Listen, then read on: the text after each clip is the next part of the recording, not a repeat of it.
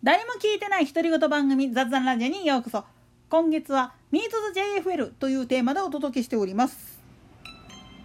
さて以前にもちょっと解説した「Meet the World Beat」以降いわゆる夏のフェス形式大型フェス形式のコンサートっていうのが増えたっていう話をやったんだけれども。じゃあそれ以前はどうだったかっていう部分の解説をちょっとやっておこうかなと思います。ただしあくまでも独断と偏見だしデータとしてはあくまでもオイラ自身関西の人間ですんで関西でのお話っていうことが軸になることをご了承ください。70年代から、まあ、正確に言うと60年代の後半終わりぐらいから70年代っていうのはちょうどフォークとか後のニューミュージックグループサウンズっていうのが隆盛を誇った時代でありこの頃になると各放送局これ FM とか AM とか全部関係なしで各放送局でいわゆる野外音楽フェスをやっていこうぜっていう機運になっていったんですよね。それも若年層向けのものとして。何らかの形でやろうと。その中のうちの一つとして FM 大阪がやったやつが春一番コンサートって呼ばれるやつだったりで ABC がやってた和コードの祭典とかっていう野外イベントこれは甲子園球場でやってたんだけどねそういうのがあったんですよ。ところがこれが80年代に入ると途端に消えちゃうんですよね。なぜ消えたかっていうと若年層の音楽フェスだっつってるにもかかわらずアーティストの所属事務所およびレコードレーベルがまあある意味そのイベントを牛耳ろうとしてしまって独占してしまうんですよね。まあ露骨だったのはジャニーズですけど。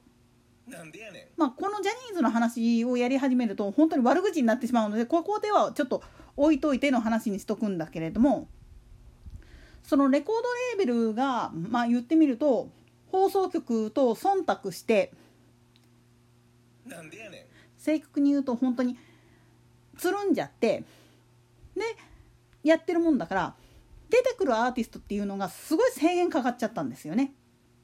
だから演奏できる人っていうのもぶっちゃけで言ってしまうともうアイドル売り込みたいがためにそのロックバンドとかっていうのは出れないあるいは出れたとしてもそのレコードレーベルの方で所属しているスタジオミュージシャンなんかを呼んでくるっていう格好でしか演奏できないひどい時にはもうカラオケ以外は使わせないっていうもう散々なものだったりするんですよね。それともう一つは海外のアーティストあれを呼ぶ時にほとんど日本の音楽シーンにおいては特にコンサートの形式ライブコンサートに関して言っちゃうと単独コンサートっていうのが是であっていわゆる対バン形式とかアーティスト同士の交流会みたいな感じのフェス形式のライブっていうのは主流じゃなかったしまたそういうものっていうのが定着できなかったんですよねこの時代。なんせ日本の音楽シーンはいわゆる昭和歌謡って呼ばれるものが全盛であってだから野外フェスで若者たちが盛り上がってるところになぜか北島三郎とか。なんでやねでも本当にそういうもう演歌の大御所が出てくるのがオチっていうようなイベントの方がほとんどだったんです。特に地方に行けば行くほどそういう傾向が強くって。だから逆に言ったら都会の若い子たちにしてみたらそのやり方っておかしくないっていう気持ちがすごく溜まってたんですよね。その若年層の音楽シーンもっと海外の若い人たちの音楽を聴きたいも定番ソングだけじゃなくて新譜を聴いてみたいっていう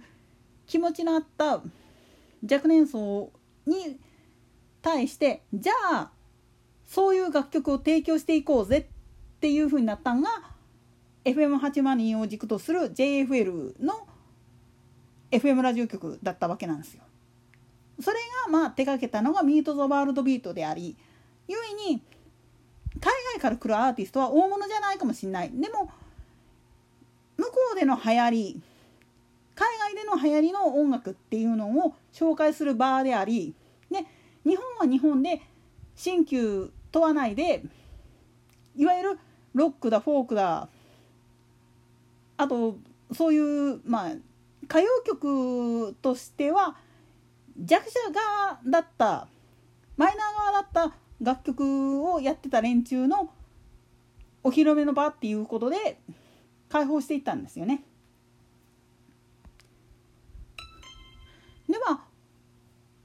で今のような対バン形式のもっと言ってしまうと複数のステージを設ける形の野外コンサートっていうのが増えたかっていうと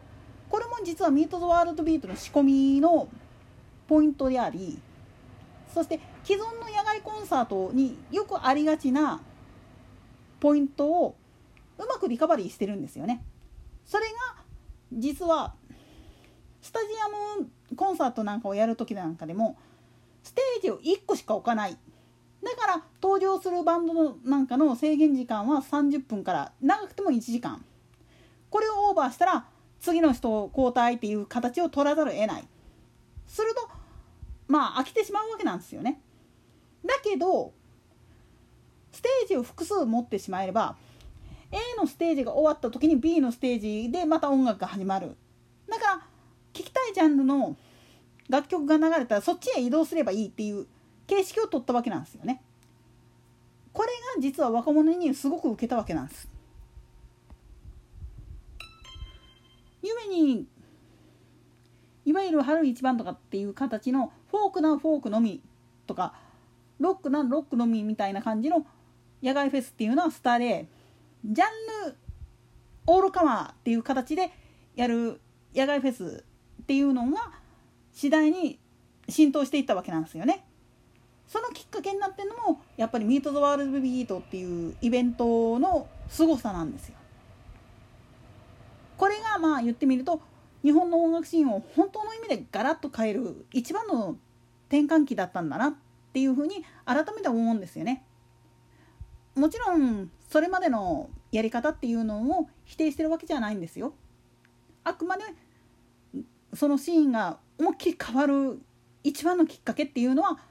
どこまでいっても JFL でやってきた積み重ねが